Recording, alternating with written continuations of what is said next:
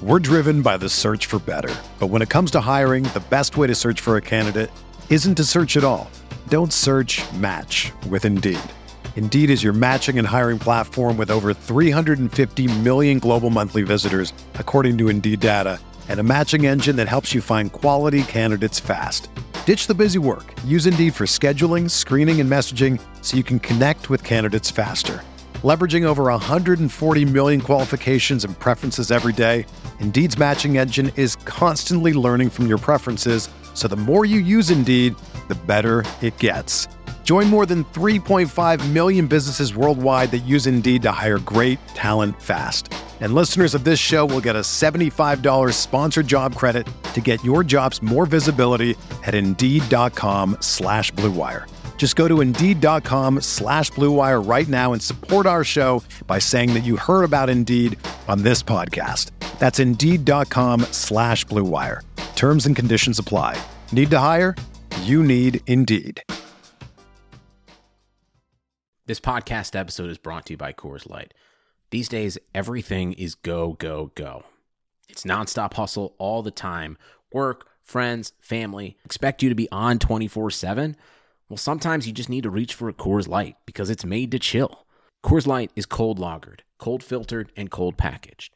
It's as crisp and refreshing as the Colorado Rockies. It is literally made to chill. Coors Light is the one I choose when I need to unwind. So when you want to hit reset, reach for the beer that's made to chill. Get Coors Light in the new look delivered straight to your door with Drizzly or Instacart. Celebrate responsibly. Coors Brewing Company, Golden, Colorado.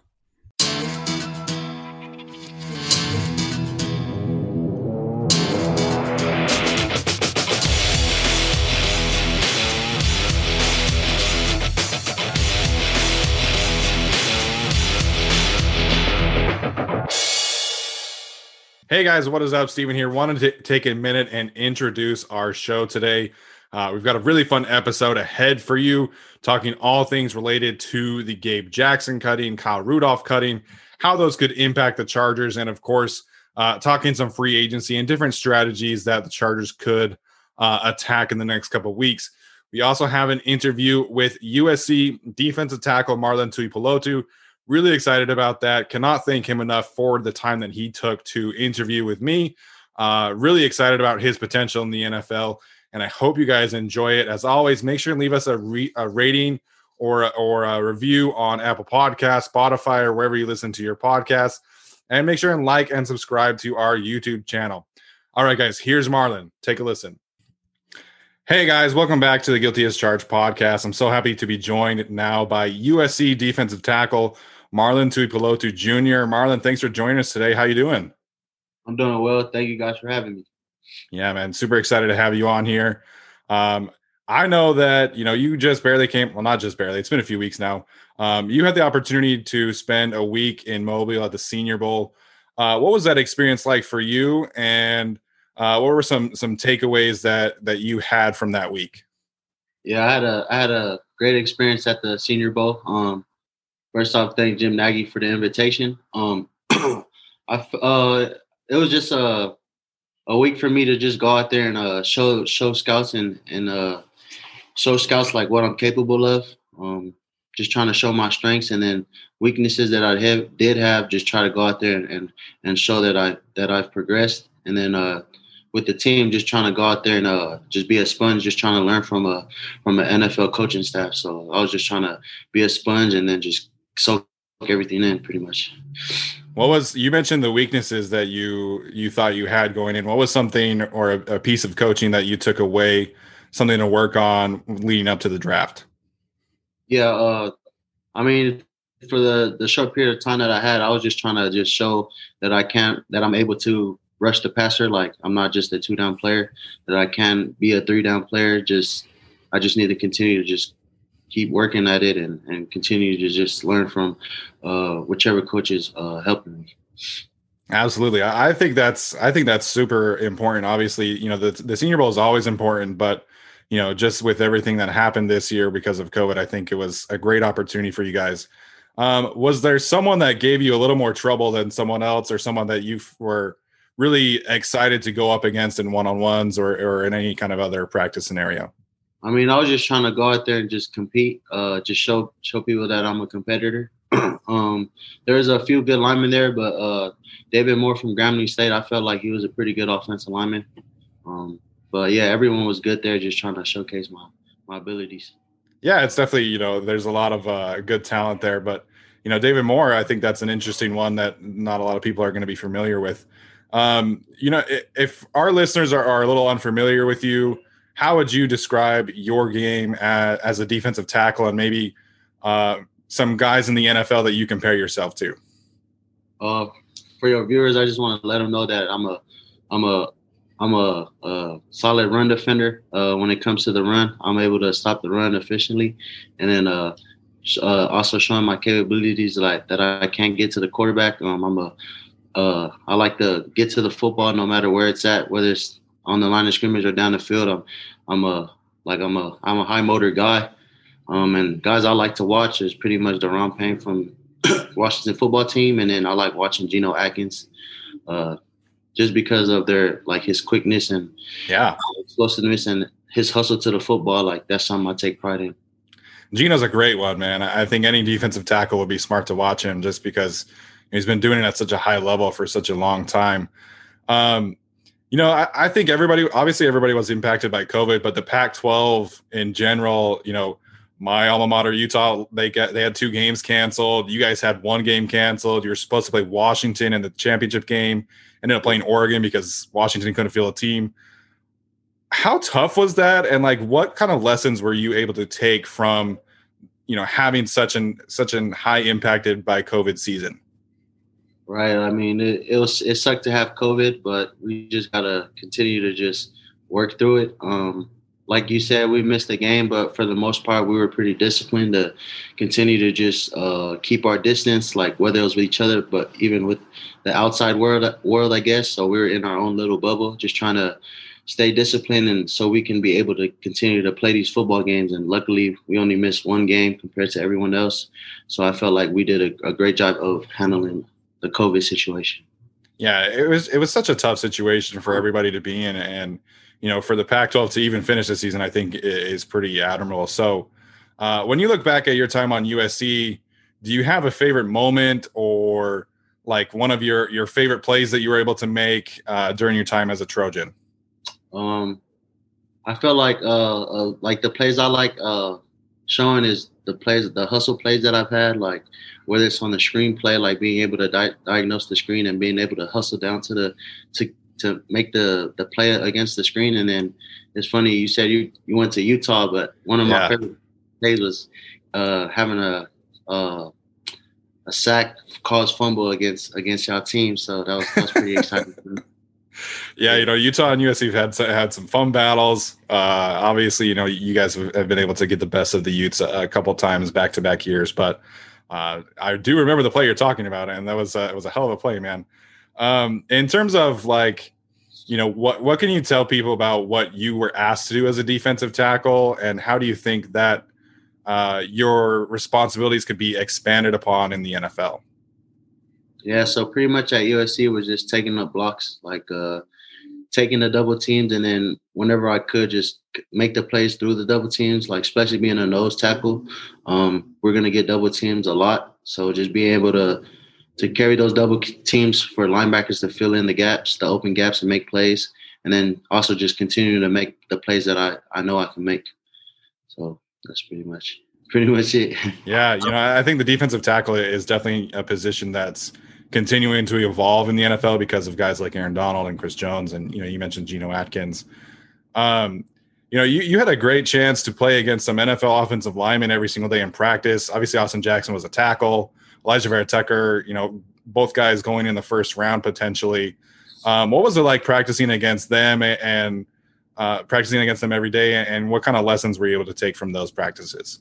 Uh, for me, it was just I had to show up every day at practice um, going against those guys, like those are top tier guys. So I know if I went against them, I knew I was getting myself better.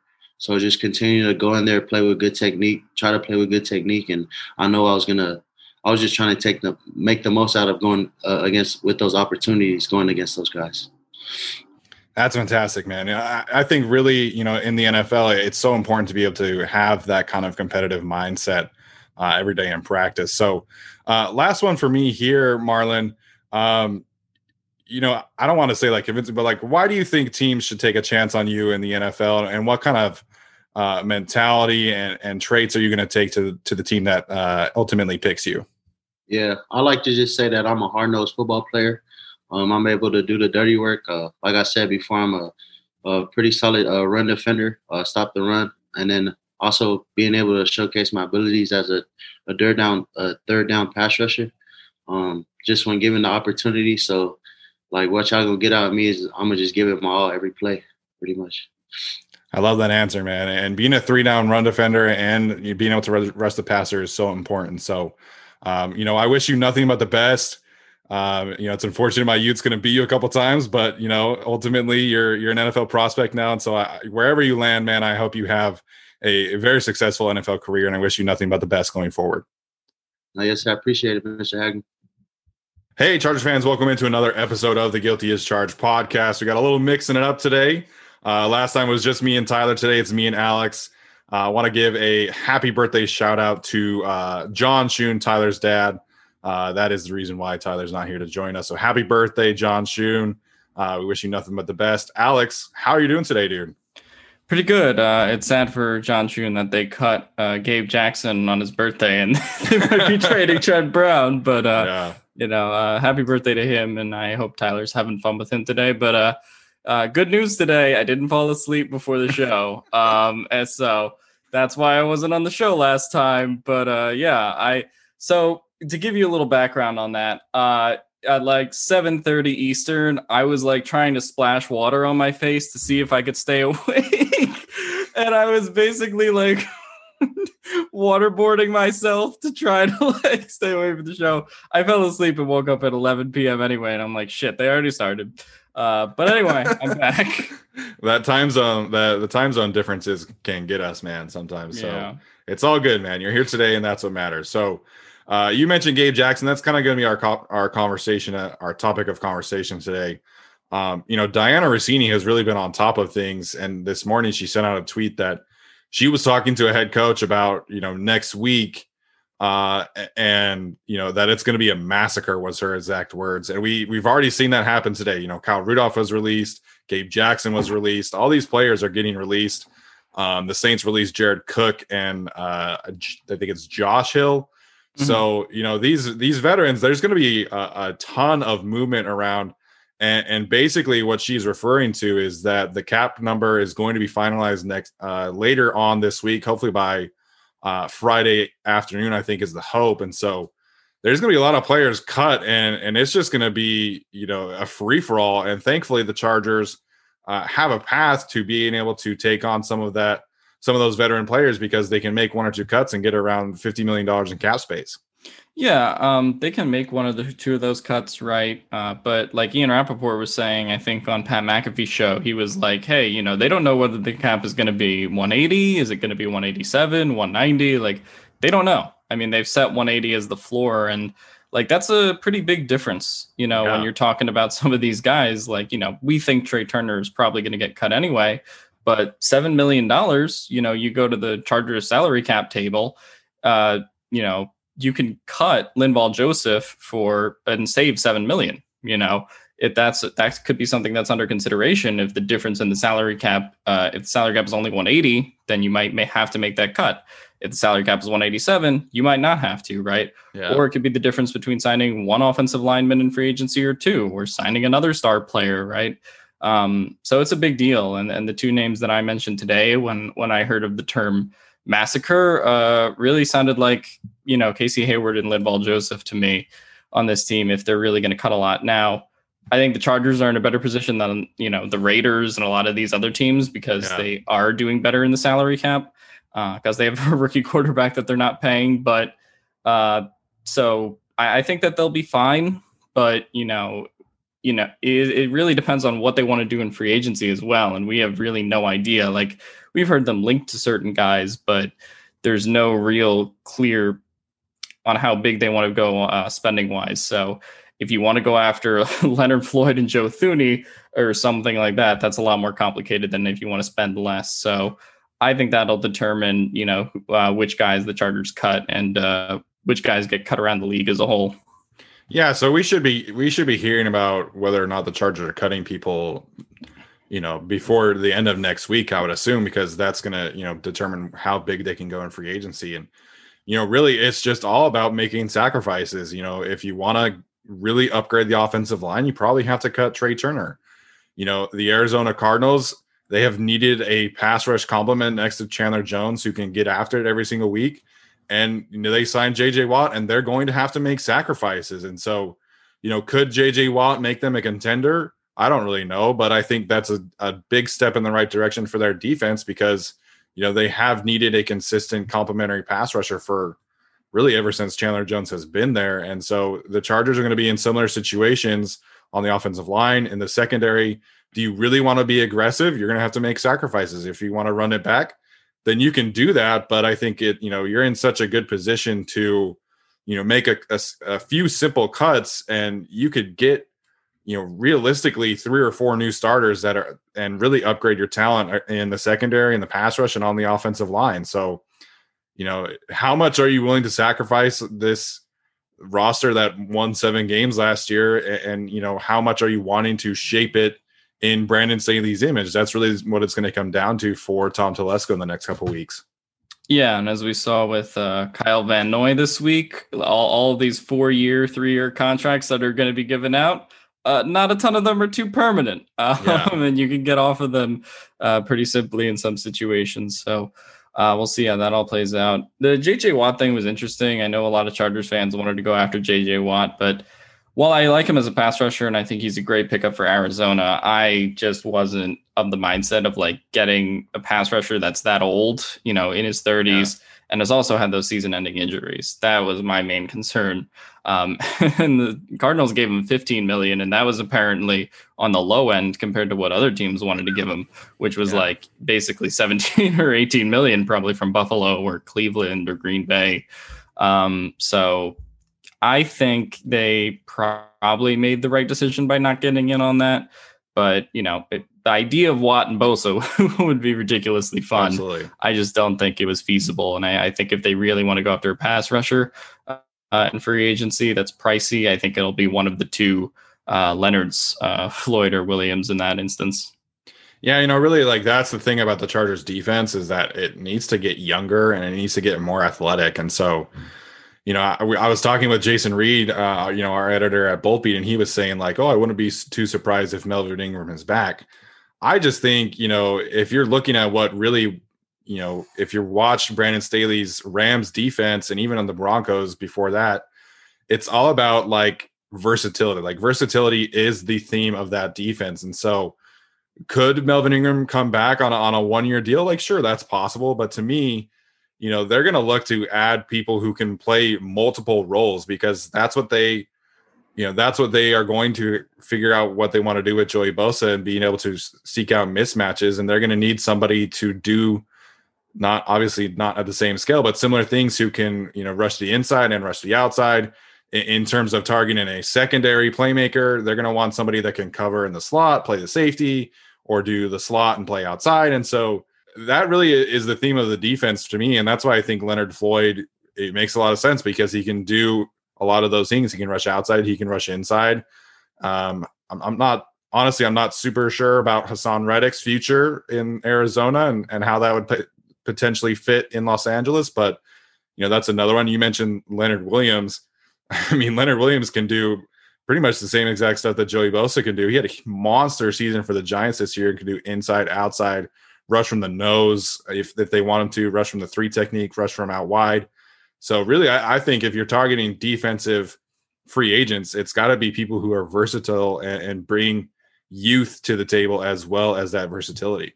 Yeah, I mean, I, I wouldn't be shocked if Melvin Ingram came back on a on a one year prove it deal, and then cap goes up next year, and that puts him into circulation uh, with more money in free agency, and you know, I think if he was healthy next year, he would get more than zero sacks. Yeah, uh, that he got this year for sure. But yeah, I, I, just I think if they kept Bradley and they kept Lynn uh, and they really ran this back, then I think Ingram would have a much larger chance of, of being back on the team. But because they didn't, it just did, doesn't make a lot of sense to bring Melvin Ingram back um, as not as much sense as it made maybe a year ago. Yeah, I think that's true. And, and I, I don't know how much of a market Melvin is going to have, honestly, uh, coming off of last season, but you know, he's still got that reputation of being a dominant pass rusher. So, you know, I could see if they're able to clear enough space, you know, the Raiders need a pass rusher, and obviously their connection there with Gus Bradley is legit. Obviously, Anthony Lynn in Detroit could could sway them to potentially pursuing him. They have some good cap space. The Jets have like close to ninety million dollars in cap space, and so do the Jaguars. And so, I could see like a, a rebuilding team like the Jets or the Jaguars saying, "Hey, you know what, Melvin Ingram, like we'll pay you, you know, a two year forty million dollar deal, and, and, you know you can come play your last two years here with us, and, and, we'll pay you a shit ton of money to do so." So I don't know, man. I, I don't think the Chargers can take that chance. I think to me, you're either going to trust Uchenna Nwosu to take that step under Brandon Staley and draft somebody, or you're going to sign, you know, a Leonard Floyd or a Leonard Williams. Uh, and then use Uchenna Nwosu in, in a similar similar role to what he was being used last year. Yeah, and uh, the other name that has been circulating this week, because Brentley put him in his article, uh, Brentley Williams over at the Draft Network, uh, was Bud Dupree, uh, yeah. which I thought was an interesting name if they want to go after him, because he's probably not going to be back in Pittsburgh, because they have zero money.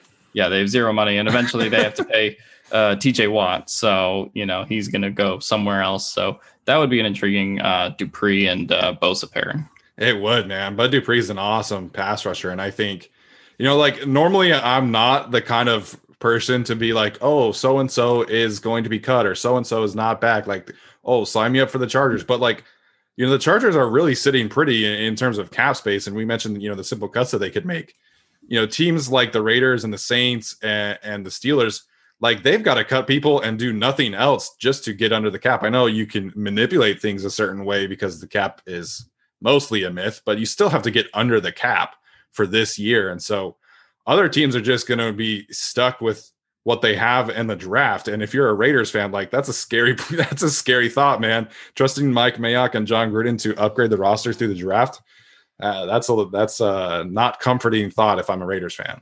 Well, see, the Raiders they they have a very big strength in the draft, and that's nailing first round pick running backs. They can do that very effectively. It's all of the other picks in the draft that they're not good. Yeah, yeah. If they draft, if they're getting a running back, they're solid. Otherwise, it's, it's not. So, you know, uh, let, let's talk about Gabe Jackson now because you know Gabe Jackson, uh, obviously, you know, a cap casualty. He's been on the Raiders since 2013, I believe.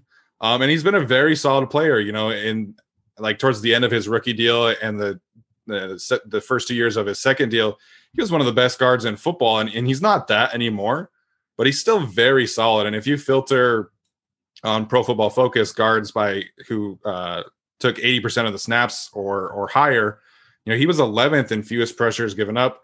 Forrest Lamp all the way down at uh, 25. So you know, it's a sizable upgrade. It's not, you know, as big as going up from, you know, a Forrest Lamp to a Joe Thuney, but, you know, Gabe Jackson would represent an upgrade on the offensive line for the Chargers. Yeah, um, I mean, he he also played all 16 games too, right? Yeah. And that's a, a, another thing is health, and that's been true with Turner. It's been true with Bulaga. Just haven't they weren't able to stay healthy last year. Um, so just a couple numbers. So Gabe Jackson had zero sacks allowed, 26 uh, total pressures on 1,062 snaps last year, on 536 snaps last year, uh, basically half. You had uh, Trai Turner allowing one sack and 19 pressures. Yeah. So I mean, it, it's it's a sizable upgrade, I think, um, just in terms of someone who, even though they're about the same age, I think Gabe Jackson, you could give him a two year deal and see what he does. Um, you know, and also that's another thing. Turner's due eleven and a half million, and the Raiders just cut uh, Gabe Jackson making about nine and a half. Yeah. Right. So that's just, you know, if you're working within the margins there, you can basically get a better player right now for cheaper. Yeah. And, you know, like he, again, he's very solid. You know, he's had some injuries uh, in the past couple years. Uh, not 2020, but he was hurt a little bit in 2019 and 2018. But you know, if you just pull up his Pro Football Focus profile, man, it's 26 pressures this year, 15 the year before, 23, 22, 26, 23, 19. I know pro football focus grades are not always, you know, you got to take them with a grain of salt, but right. you know, he's been in the high 70s a few times, 73 in 2018, 74, 79. Uh, he's been 63 and 61 the last two years. And as a pass blocker, you know, he's been very, very solid in the 70s each of every single year of his career. And so if you look at that compared to what the Chargers have had really in the last decade, like he would be their best offensive lineman eh, outside of maybe Russell Okung's 2018 season. So I think Gabe Jackson would make a lot of sense. Obviously, there's a connection there with Frank Smith, the Chargers offensive line coach, who was the tight ends coach and run game coordinator in Las Vegas. So it, it checks a lot of boxes. You know, there are a few guys out there who will check some boxes. You know, we've talked about Corey Linsley a bunch, but Gabe Jackson certainly checks a lot of bunches. And uh, Jon Feliciano, his former teammate, seemed to apply that Gabe was not happy in Las Vegas. And so I would think the appeal of playing the Raiders twice a year, making good money, playing for a legitimate franchise quarterback who just had the best rookie season of all time, I think that would make a lot of sense for both sides. Honestly, I do. Yeah, um, and I just selfish plug, but I wrote a offensive line grades article uh, recently where I graded every single offensive lineman on the Chargers in 2020, and man, zero sacks and 26 pressures would be the best offensive lineman on this team no. uh, by far. You know, just uh, some eye popping numbers there. If you want to look at uh, PFF or Pro Football Reference and, and, see just the stats from a putrid 2020 offensive line, but um, yeah, no, I, I think A Jackson is kind of a no brainer if they really want to go after it. I think he would be an improvement over Trai Turner, and you know, you basically save money by going out and getting him um, that's to me just it just makes a lot of sense. And I know you can bet on Trai Turner to have a better year and all that, but unless he really wants to seriously restructure, uh, I yeah. just can't see bringing him back uh, being a reality. No, like you could give it, you could give Turner a, like a one year extension similar to what Denzel Perryman got, and be like, listen, like you know, we'll we'll restructure everything. We'll heavily incentivize it for this upcoming year. If you play you know 14 games you know will fulfill your salary and, and push some guaranteed money for turn towards next year. But even then like i honestly they just need a fresh start from the offensive line perspective. They can't cut brian bulaga because he's got such a massive dead cap hit. But you know realistically with where they're sitting in the cap they could get a corey linsley they could get uh, gabe jackson or a jon feliciano or larry warford and and then you know draft a couple linemen in the off in in April, and you have a big time upgrade on the offensive line, and so they'll probably have one cheapish signing that they'll be able to bring in for depth and for competition. I think Kelvin Beachum makes a lot of sense there, or a Nick Easton from the Saints. Um, but they could realistically get you know a first round pick, two really nice veteran signings, and you know we're talking about a completely different unit in 2021. Yeah, um, we're probably going to say all this, and then they're going to re-sign Tevi and Lamp and just run it back. Yeah. Uh, but yeah, no, I mean, I, I really hope they do uh, make some changes. I mean, I, I, wouldn't mind re-signing like a Tevi or Lamp to be like a depth oh, tackle yeah. Yeah. Uh, if you want to do that. Uh, but yeah, like I think Beachum is a great buy low option. You could probably get him for like a little less than five million, and he can either be your starting tackle or if you go out and draft Christian Darrisaw or Alijah Vera Tucker, you know, he can be your backup then. Like, I think that that works out pretty well. Uh, so we'll see what happens. But I, uh, I think they're in a position where they can make serious moves on the offensive line uh, if they choose. And I guess we'll figure out in a week if they really uh, want to fix this offensive line. Yeah, you know, like they'll they will have options. And Kelvin Beachum, like a, a, potential signing of Kelvin Beachum, like those are signings that you know make or break your season. Like, you know, we saw how much Nick Vigil helped this team in, in spot duty, and that was a huge thing for them. You know, Linval Joseph wasn't the flashiest signing of last year. Obviously, that would probably go towards Chris Harris and Brian Bulaga, but Linval Joseph was the best free agent addition of the year. So, you know, Kelvin Beachum again, you know, he's he was a very good player for the Jets um, and, and, then last year for the for the Cardinals, they signed him for a super cheap deal. Um, they were hoping that they were able to uh, potentially start Josh Jones, and instead he wasn't ready, so they went towards Kelvin Beachum. and he had a fantastic year. He played in all 16 games again, a thousand snaps at right tackle, and he gave them a 76 pass blocking grade, 69 offensive grade, and 25 pressures allowed, which again would by far be the best offensive lineman on the Chargers. So, you know, they'll get a low key free agent signing, I think. Um, that could, you know, like you mentioned, you know, if you draft Christian Darrisaw, you bring Kelvin Beachum in as a veteran swing tackle which should be a no-brainer. You know, what's the alternative? Having Trey Pipkins as the swing tackle? Like, I'm going to take a hard pass on that one. So, um, you know, I think if they want to really invest in the offensive line, they have the resources to do it. It's just a matter of going out and doing it. And I think Brandon Staley will, you know, kind of push Tom Telesco towards upgrading at least two or three spots. I don't know. Like you said, Dan Feeney could be back. Forrest Lamp could be back. Um, Sam Tevi could be back at one of those starting spots, but you know, I think we'll get at least three new starting offensive linemen in 2021. Uh, yeah, I hope so. And uh, yeah, you know, speaking of Trey Pipkins, I mean, they have a better backup swing tackle on the roster uh, with uh, Storm Norton. Yeah. He played 150 snaps, I, I believe it. No, he played 135 snaps, I think, at left tackle and then 170 at right. And he was really good.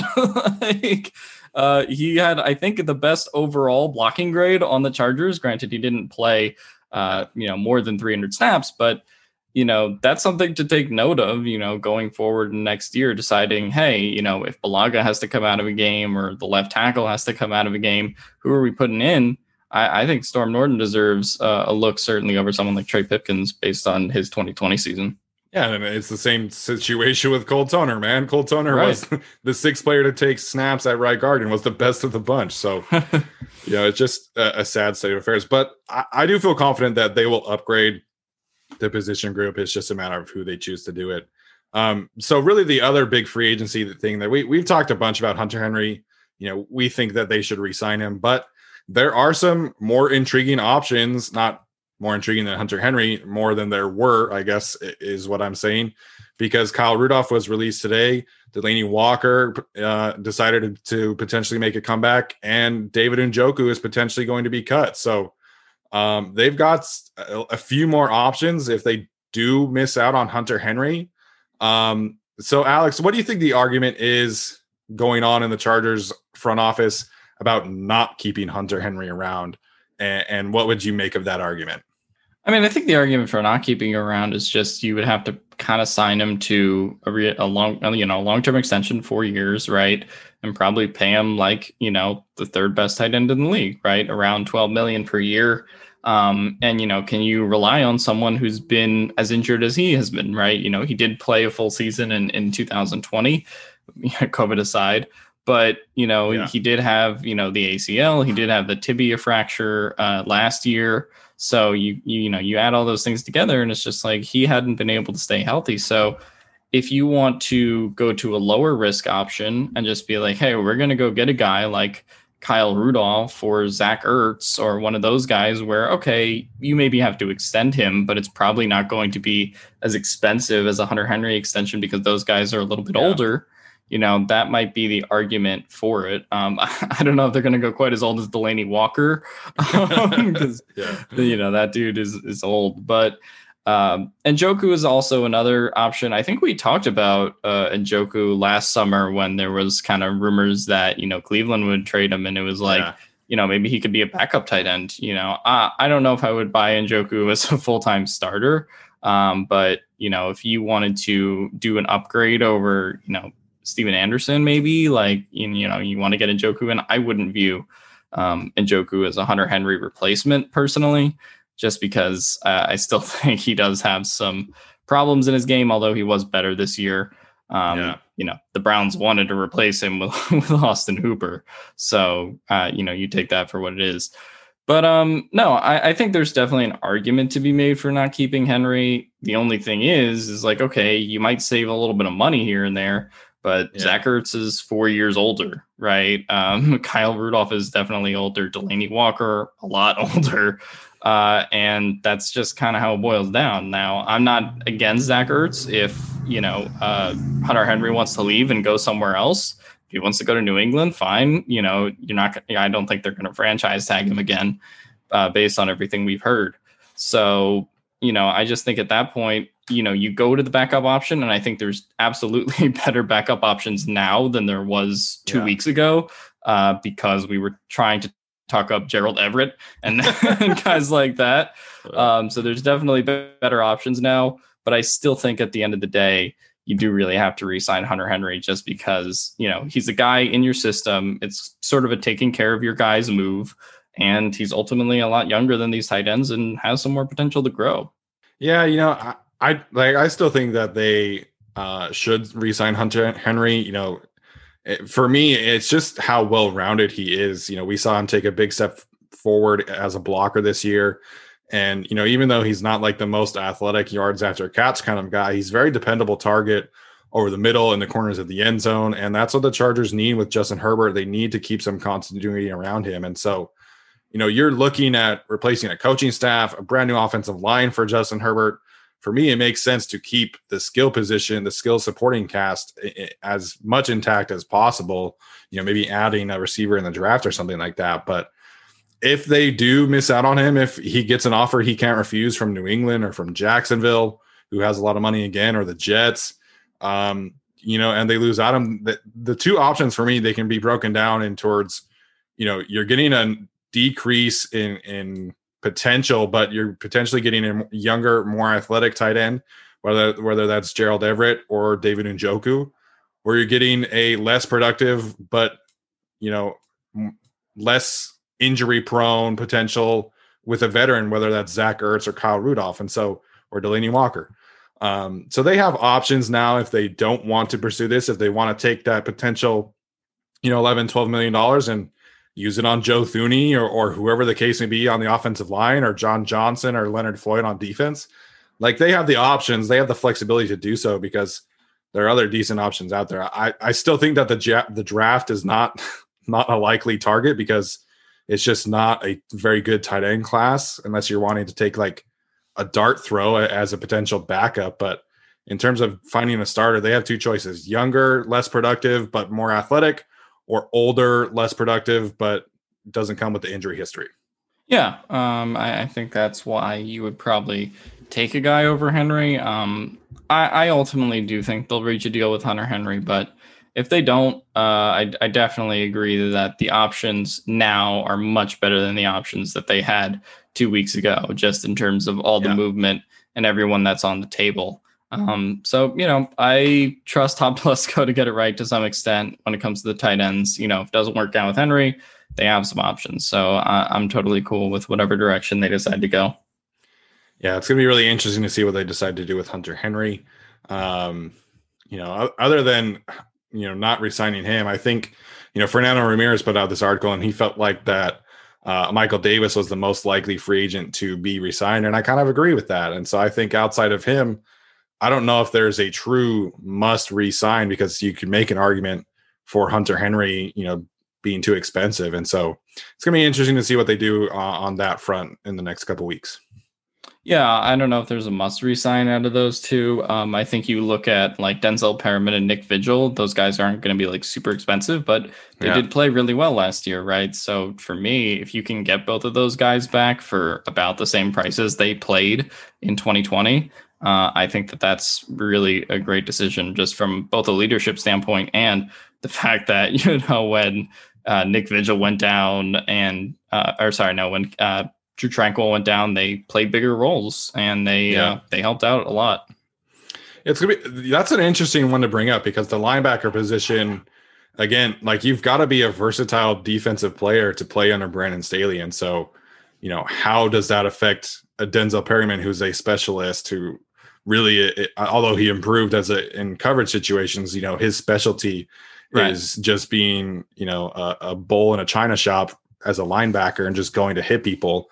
But he apparently said on Instagram that he wants to be back. He wants to stay with the Chargers, which makes a lot of sense. You know, you get in routine, you get comfortable with in a situation, and you want to stay around. And so, um, Nick Vigil will not be expensive, and he was, you know, decent on special teams. I'm not going to sit here and pretend like I know how good he was as a special teams player, but you know, in, in terms of being like a fourth linebacker on the team or fifth linebacker on the team, like Nick Vigil is a solid option. Yeah, and I mean Nick Vigil's uh, ability is to explode the hamstrings of Raiders quarterbacks uh, and push them out of bounds. Uh, so you know that's an ability that's uh, underrated. But I-, I, thought Nick Vigil was really great this year, um, just in terms of the role he did. And if you can resign him for one year, two million, what you gave him last year, um, I think that's a really uh, great move. All the other free agents that the Chargers have kind of depend on like uh, do they really want to make big moves? Like another guy is Rayshawn Jenkins, right? But do they want to make yeah. a move with John Johnson, right? And then if you sign John Johnson, that kind of completely takes, I don't, I don't want to say completely takes, but it would really just eliminate the point of re-signing Rayshawn Jenkins or, or someone like that. So um, I think that that's a question that they'll need to answer. A lot of the other guys are like Damion Square, who again wouldn't mind having back as a rotation piece if they want to do that. Uh, and then the linemen, right? That's Forrest Lamp, Dan Feeney, Sam Tevi. Um, I, I, guess Stephen Anderson is a restricted free agent. They'll probably get him yeah. back. Uh, the the last big question that I think is interesting is uh, Michael Badgley is a restricted free agent. Yeah. Um, so that'll be interesting if they want to let him go and just start a completely new kicking competition, or if they're just going to bring him back uh, for his cost and uh, start a kicking competition that way. So that that to me will be an interesting uh, domino to watch in free agency.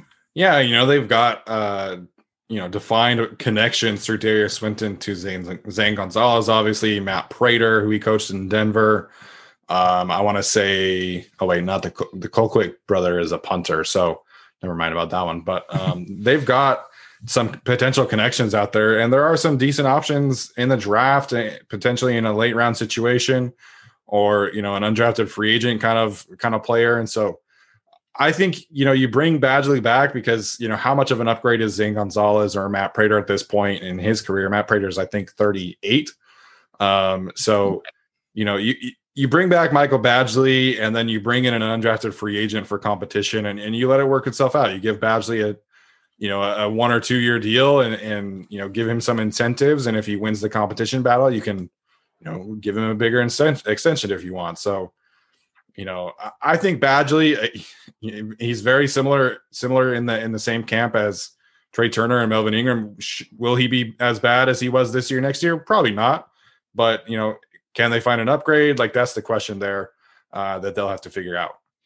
Yeah, the only reason I bring up Badgley is because you know if you've listened to Brandon Staley's press conferences, uh, if you listen to Derius Swinton speak a little bit, the thing that they keep harping on is the kicking game, the kicking game, the kicking game. Yeah, uh, uh that's kind of a constant recurring theme. So I'll just be I'll just be curious to see what they do there. But um, yeah, I think the must resign free agents are really um, I mean, honestly, you can make an argument that the real must resign is Michael Davis because they just don't have another guy who can do what he does, and I don't think you can draft another guy who can come in and do and you know do what Michael Davis does with his skill set uh, and physical ability. Um, Hunter Henry, I think, is close to a must resign, right? Unless you really want to go all in on one of the um, backup options that we were talking about, but you know, I think that those are really it. And then we'll see where the other chips fall for their other free agents. You know, um, someone asked the Patreon question that we'll get to in our Friday live stream regarding uh, Tyrod Taylor and whether he'll be back next year. Um, that'll be interesting. So um, stay tuned. Yeah, absolutely. Stay tuned for that. We're, we are going to do our live show, and we uh, have explored a way to make sure that we get all three of us on there. So it should be fun. But basically, you know, the the cap number should be finalized in the next couple days, which means that we should hopefully get some uh, actual actual news related to the Chargers next week. You know, with some cuts and things like that. Um, the other thing that uh, Albert Breer brought up today was, you know, the uh, the Buffalo Bills have submitted a, a potential rule change, which would, uh, which is going to be voted upon by the league, which would basically you know force teams to wait to hire a new coach until after the Super Bowl. So obviously the Chargers um, would have been affected by this, you know, had this taken place next year because they they hired Brandon Staley. They were interviewing other candidates who were in late in uh, late postseason runs, and it's just an interesting idea. I want to get your thoughts on this first before I give mine. Um, do you think that this is a good rule? Do you think that this is something that the league will pass, or just your initial reaction to the the potential rule change? Um, I guess I don't really think it's a good rule or a bad rule. I just kind Yeah. of feel neutral about it. Um, I guess the positive is right, like you get, you know, a Brian Daboll or someone who can take a more serious look at the coaching landscape, you know, after their team is done. Um, but I also don't feel like the Chargers, you know, hired Brandon Staley because they were worried about losing Brian Daboll or Right. Brian Daboll would go to the Super Bowl and you know uh, win or something, and then they'd have to wait longer. Like I think they realized, you know, at a certain point, Brandon Staley uh, was their guy, and that's who they decided to go to, despite feeding uh, misinformation to Schefter, I guess but I um I think that it's a decent rule change, you know, to give everyone a fair chance. But also, it's like I, do think there is something to be said about like you know Brian Daboll. If you if you're making the AFC Championship game and the NFC Championship game and the Super Bowl, like your job's probably going to be okay if you don't get a coaching job this year versus the guys that are out of jobs and are looking to get back into circulation right? You know, say Brian Daboll or one of those guys wins the Super Bowl. Well, it's like, well, now they have an advantage over me that's pretty significant uh, in terms of the hiring process, Yeah. right? And then that can sway things. So uh, I'm kind of neutral on it. If they really want to do it that way, that's fine. Um, but I, I do think sort of the, you know, I, I do think they did have an interview with Brian Daboll, and I think if they really wanted to, they would have waited for Brian Daboll anyway. Um, and what was Brian Daboll going to do if he won the Super Bowl? Would that have caused him to pick the Eagles or the Texans over the Chargers? I don't think so. So yeah. um, I'm kind of neutral on it. I see why it's a thing, just because uh, it can be difficult to, you know, have an offensive or defensive coordinator whose mind is, you know, trying to balance the playoffs and their next job opportunity. Um, but you know, I also think that there's there's there's positives and negatives to it. Yeah, I, I agree with you there. You know, I don't know how much, you know, a potential job interview was would potentially distract a candidate. Like, you know, Brandon Staley had two interviews the day after they lost the playoff game to the uh to the Packers. And it's like, okay, no one really knows how much that impacted him. But you know, if you don't have to worry about it at all, then you're, you know, purely focused on the on the game. So I get that part of it. And look, like you know, we looked at every single coach that had interviews that was in the in the conference championship weekend, and none of them got interviewed or none of them got hired. So you had Eric Right. Bieniemy and, and Brian Byron Leftwich and Todd Bowles and Brian Daboll and all these guys who are very well qualified. They didn't get hired, and could they have been punished for you know playing too long into the season? Like, uh, you know, I guess you know that's that's what teams have to decide. If if the like you said, if the Chargers wanted Daboll, they would have waited if Daboll was their guy, they would have waited. And so it's up to each team to to decide how long they can wait. Because if you fire your coach on on Black Monday, you can get your your coaching search started right away. If you have to wait until the Super Bowl, like this is my thing, like team wise, you know, if you have your coach intact and you don't make the playoffs, your offseason starts six to eight weeks earlier than a team who is going to fire their head coach and has to wait until after the Super Bowl to hire that head coach. And so will it make it a it makes it a more evenly balanced table for the candidates but like team wise you know you're losing out on two months essentially of your off season because you have to wait to hire your next coach Right. Yeah. I, I- think that that's my problem with it. Right. Is you know you you start your off season. You know you're in a bad place in an organization usually if you fire a coach. yeah and you, have to wait till the teams finish the Super Bowl to see, uh, you know, what you want to do next, right? And then that kind of creates. I I guess I've always viewed the coaching search as a little bit of parity too, which is like, Yeah. okay, these teams can get started on finding their next guy before these playoff teams, you know, get themselves figured out. But if you're putting everyone on an equal playing field, then, well, you know, say the some team loses a playoff game, uh, just to make up like a hypothetical example, not that this would happen. The Steelers lose some crucial playoff game or something, and they decide to fire Mike Tomlin, and they decide they want to get a new coach. Well, immediately the Steelers or some other team that fires their coach after the postseason uh, becomes way more attractive than some team that went five and eleven or Yeah. something like that, right? Um, so you know, I, I think that there's pros and cons to it. I'm not against the idea, but I also don't think it, it seems like this is uh, sort of this idea came from the Brian Daboll uh, thing with the Bills. And uh, I don't think Brian Daboll or Eric Bieniemy or any of these other guys would have gotten a job if it wasn't uh, for you know the rule. Yeah, you know, it's interesting that this came from the Bills and not the Buccaneers because I feel like the Buccaneers were most impacted by this Right. out because they had two guys. Like, you know, everybody after the Super Bowl was like, well, Byron Leftwich and Todd Bowles could have gotten a job. And it's like, well, I mean, it, it's true though, because Todd Bowles, you know, I think Right. he didn't even get any interviews. And I think Byron Leftwich got one request. So, I mean, I mean, you know, at the same time though, like how many times did the Patriots go to the Super Bowl and then immediately have one of their guys hired? I remember. Matt Matt Yeah. Patricia got hired, you know, uh I think during the playoffs, right? I mean, Matt Patricia I think got hired by the Lions and then uh went out of there and uh after the Eagles Super Bowl and you know, then he went to the Lions, right? Josh McDaniels, I, I assume maybe a similar thing happened when he took the Denver job yeah. uh, or was thinking about taking the Colts job. Like the Patriots were in the deep playoff runs every year, and they still got guys hired by other teams. So I, I just don't know if it's a broken system that needs to be fixed.